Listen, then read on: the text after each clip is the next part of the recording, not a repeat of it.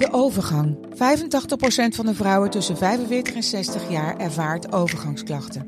Klachten die kunnen leiden tot een verkeerde diagnose of langdurige arbeidsongeschiktheid. Wat kun je doen als je overgangsklachten ervaart? Hoe maak je dit bespreekbaar op je werk? En als jouw medewerker bij jou komt, wat kun je als werkgever dan doen? Sector Instituut Transport en Logistiek heeft een kennisplatform ontwikkeld waar jij terecht kunt voor tips en adviezen. Wil je er meer over weten? Kijk dan eens op stl.nl/overgang. Je luistert naar het vervolg op het verhaal over de ontvoering van Jen Broberg, het jonge Amerikaanse meisje dat doelwit werd van een familievriend. De dader ontvoerde haar maar liefst twee keer.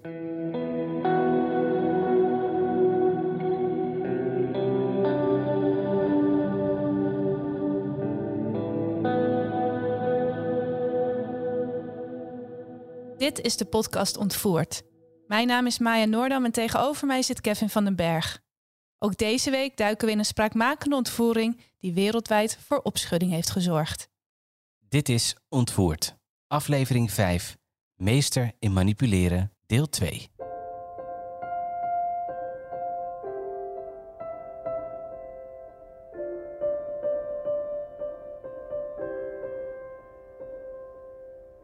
We blikken even terug op het verhaal uit deel 1 van deze podcast. In de Amerikaanse staat Idaho woont het gezin Broberg. Bob en Marianne hebben drie dochters: Jen, Karen en Susan. Ze zijn aangesloten bij de LDS Church, waar ze zakenman Berktold, zijn vrouw Gail en hun drie kinderen leren kennen. Berktold, die B wordt genoemd, wordt een goede vriend van de familie. B ontwikkelt een obsessie voor de 12-jarige Jen Broberg en forceert een seksuele relatie met zowel vader Bob als moeder Marianne om dicht bij Jen te zijn.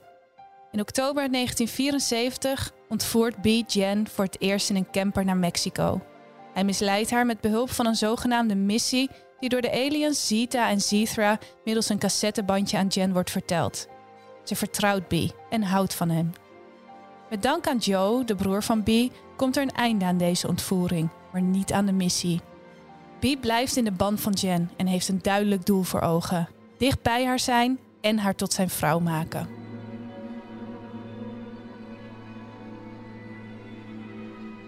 Eenmaal thuis denkt Jen constant aan B. Ze wil de missie afronden en probeert wanhopig manieren te bedenken om B weer te zien. De Brobergs krijgen het dringende advies van de politie om weg te blijven van de familie Berktold. Maar hier luisteren ze niet naar. Gail Berktold, de vrouw van B, komt op eerste kerstdag langs en vraagt of ze met Bob mag praten. Ze smeekt hem om de aanklachten tegen B te laten vallen en bedreigt hem. Luistert Bob niet naar haar, dan hangt ze de vuile was buiten over de seksuele relatie tussen B en Bob. Marianne en Bob willen kosten wat kost voorkomen dat dit nieuws naar buiten komt. Dus ze tekenen de verklaringen waarin ze alle aanklachten tegen B laten vallen. Ze brengen een verklaring naar buiten waarin ze zeggen dat Jen niet tegen haar wil werd vastgehouden en dat het heel goed kan zijn dat hij dacht dat hij een toestemming had om Jen mee te nemen. B's proces wordt verdaagd en hij wordt vrijgelaten. Hij vertrekt naar Utah om een nieuw leven op te bouwen, met de bedoeling dat zijn gezin later mee verhuist. Hij gaat auto's verkopen voor zijn broer en komt elk weekend naar huis. Dan bezoekt hij ook de kerk, waar hij weer met open armen wordt ontvangen. Op een avond ligt Jen te slapen als ze wakker wordt van de alienstemmen uit het doosje. B verschijnt in haar kamer. Hij praat over de missie met haar en zegt dat deze gewoon doorgaat. Hij is plannen aan het maken zodat ze samen kunnen zijn. Ze blijft in contact met hem en doet wat haar wordt opgedragen. Soms krijgt ze een briefje op school van een klasgenoot, een bericht van B. Hierin staat hoe laat ze bij een specifieke telefooncel moet zijn, waar ze weer vervolginstructies krijgt. Ook ontvangt ze liefdesbrieven van hem. Hierin beschrijft hij wat hij doormaakt, hoe erg hij haar mist en dat ze voor elkaar bestemd zijn. Jen schrijft liefdesbrieven terug en probeert deze op alle mogelijke manieren naar hem te versturen. Waar ze eerst van hem hield als een vader, is dat verschoven naar liefde voor een echtgenoot. Ze vertelt haar moeder dat ze van hem houdt, met hem wil trouwen en kinderen met hem wil krijgen.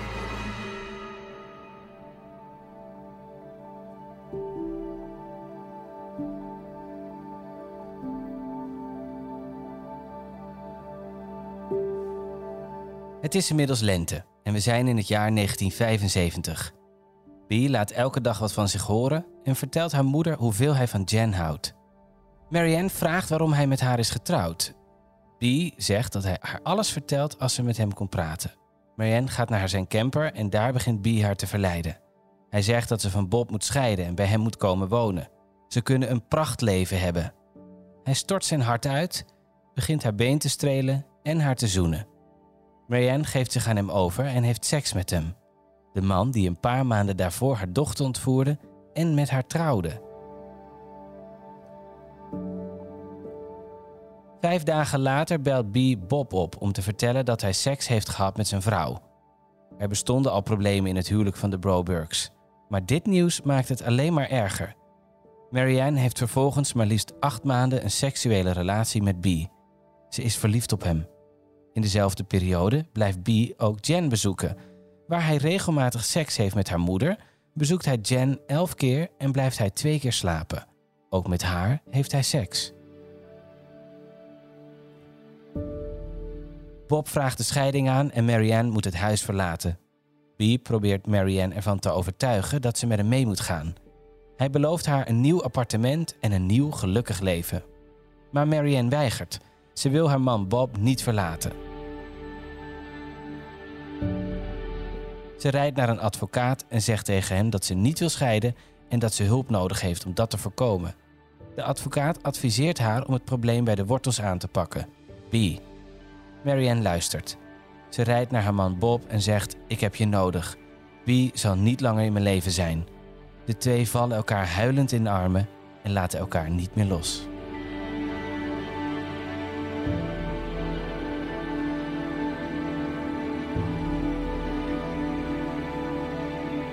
In het daaropvolgende jaar, 1976, gaat B akkoord met een schikking. Ondanks dat Bob en Marianne hun verklaring hadden ingetrokken, werd B nog altijd vervolgd voor kidnapping. Hij bekent schuld en wordt veroordeeld tot vijf jaar cel. Hij krijgt echter zoveel strafvermindering dat hij slechts 45 dagen vast moet zitten. Hij moet zich binnen drie maanden melden bij de gevangenis om deze straf uit te zitten. In de tussentijd had B in Jackson Hole een pretpark gekocht. De 13-jarige Jen wil niets liever dan daar werken tijdens de zomer. Ze smeekt haar ouders, maar Bob weigert resoluut. Daarop begint Jens gedrag te veranderen. Ze maakt ruzie met haar ouders, met haar zusjes en wil zelf bepalen wat er gebeurt. B belt Marianne op. Hang niet op, Jen komt naar Jackson Hole. Als je haar niet laat gaan, dan gaat ze liften. Marianne gaat overstag en boekt een vliegticket voor Jen. Jen verblijft twee weken in Jackson Hole, waar ze samen met B in zijn camper woont. De missie is nog altijd gaande en de twee hebben daarom regelmatig seks. B vertelt haar dat hij gaat scheiden van Gail en dat hij en Jen vervolgens kunnen trouwen. Maar B's broer Joe grijpt in. Hij zet Jen terug op het vliegtuig naar huis. Jen is ontroostbaar en B blijft Marianne bellen. Hij dreigt dat ze haar nooit meer zullen zien en dat hij haar mee gaat nemen naar Zuid-Afrika. Marianne smeekt hem om uit hun leven te verdwijnen, maar te vergeefs. Ik laat haar nooit met rust, zegt B.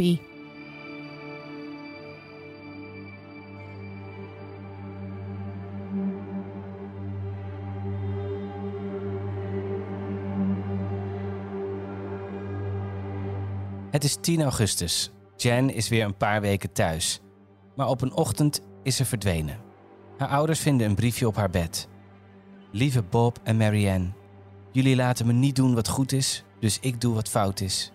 Ik ga weg zonder B en kom niet terug voordat jullie me geaccepteerd hebben. Ik kan jullie religie of verknipte principes niet accepteren. Ik wil gewoon mezelf zijn en met B zijn. Alsjeblieft, voordat we allemaal verwoest worden, laat me gaan. Jen.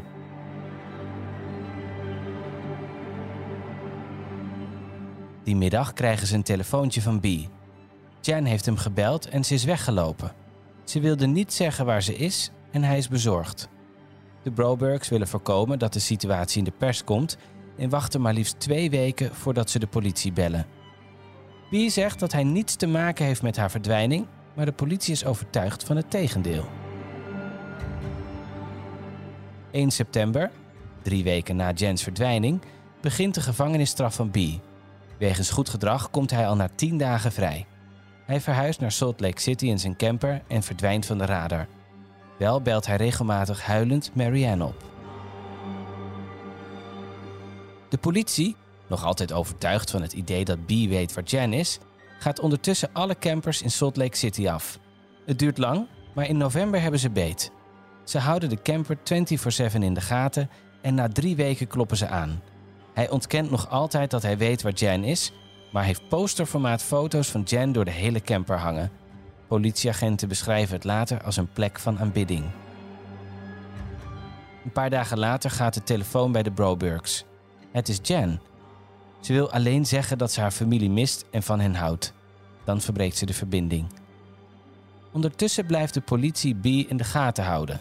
Op een dag zien ze hem de straat oversteken naar een telefooncel. Na een gesprek van zo'n 12 minuten vertrekt hij, maar hij laat het telefoonboek open liggen. Op de opengeslagen pagina staat een telefoonnummer gekrabbeld. Dit blijkt het nummer te zijn van een katholieke meisjesschool in Pasadena. Daar is de naam Jan Broberg niet bekend, maar als ze even doorvragen hebben ze beet. Jan is aanwezig op de meisjesschool onder de valse naam Janice Tobler.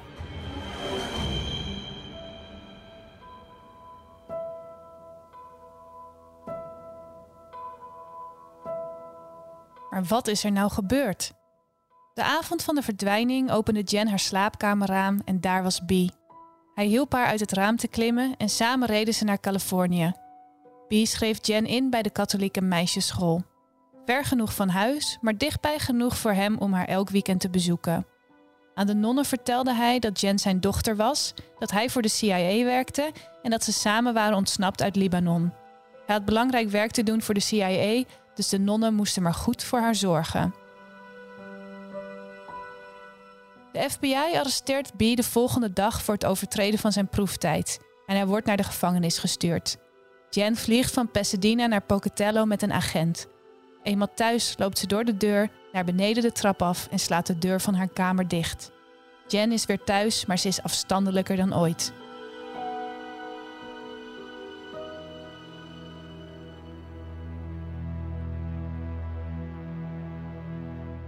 ...38 dagen later gaat de telefoon bij de Brobergs. Het is een werknemer van Bob, die schreeuwt dat de winkel van Bob in de brand staat. B had gedreigd Bob te vermoorden, maar de politie had niet gedacht dat zijn leven echt in gevaar was. Ze komen erachter dat B twee jongens uit de gevangenis geld heeft beloofd als ze de bloemenzaak van Bob in de brand zouden steken. En dat deden ze. Ze worden gepakt en veroordeeld, maar er is te weinig bewijs om ook B te veroordelen.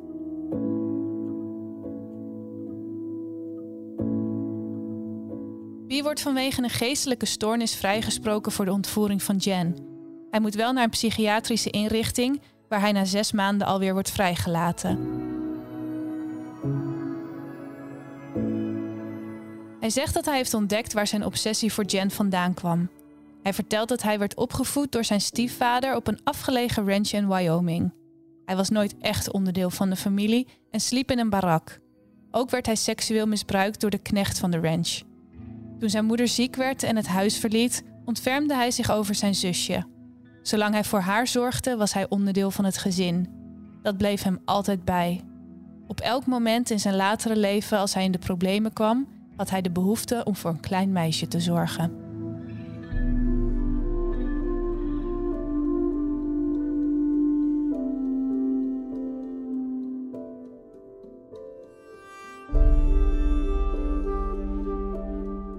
Het is inmiddels 1978 en Jan is 18 maanden terug.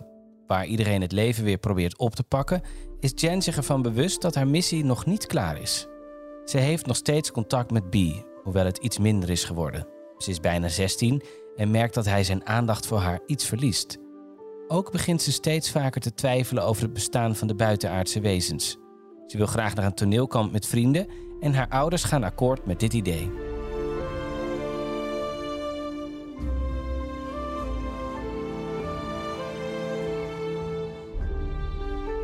Tijdens het kamp ontmoet ze een jongen die ze leuk vindt. Op een dag brengt hij haar een ijsje.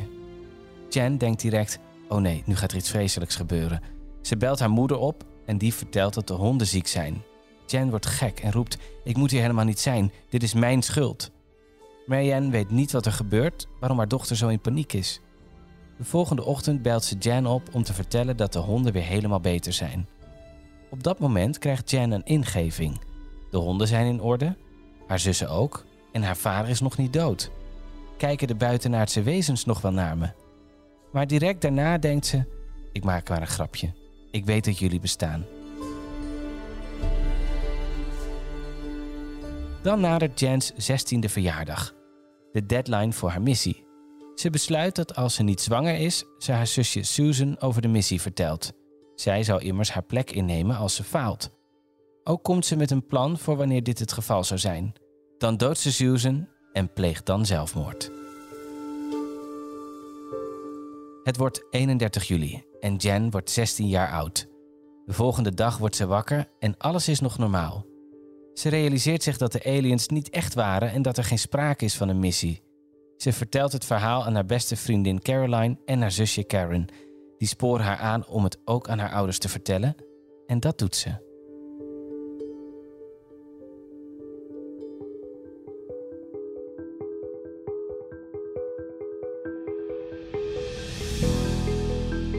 We maken een sprong in de tijd. Het is 28 jaar later.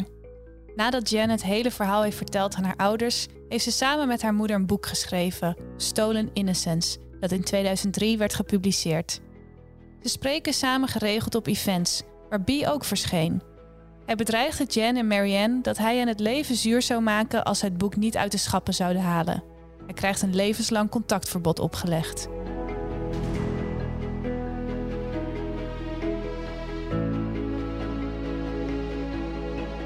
Bij een van de evenementen wordt ze beschermd door de BACA, de Bikers Against Child Abuse.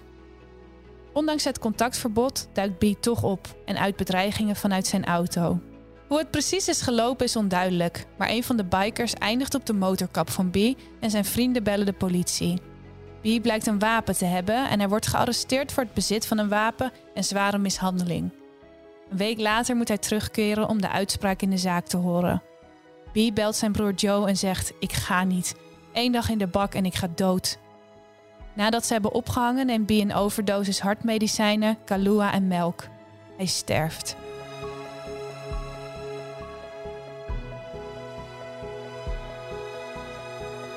Later nemen zes vrouwen contact op met Jen en vertellen dat ook zij als kind seksueel zijn misbruikt door Robert Berchtold, B.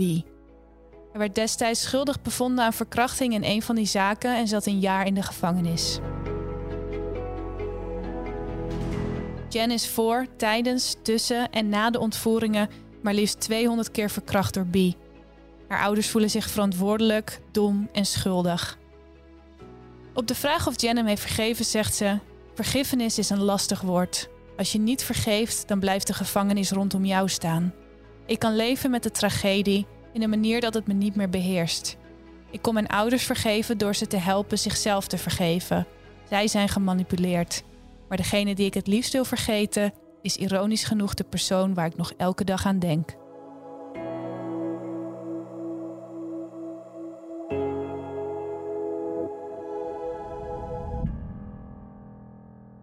Tot zover het verhaal over de bizarre ontvoering van Jen Broberg. Wil je een beeld krijgen bij Jen en haar ontvoerder B? Kijk dan op onze Instagram-pagina ontvoert de podcast. Volgende week duiken we in de ontvoeringszaak van JC Dugard, die voor de ogen van haar stiefvader werd ontvoerd en pas 18 jaar later terugkeerde. Tot dan.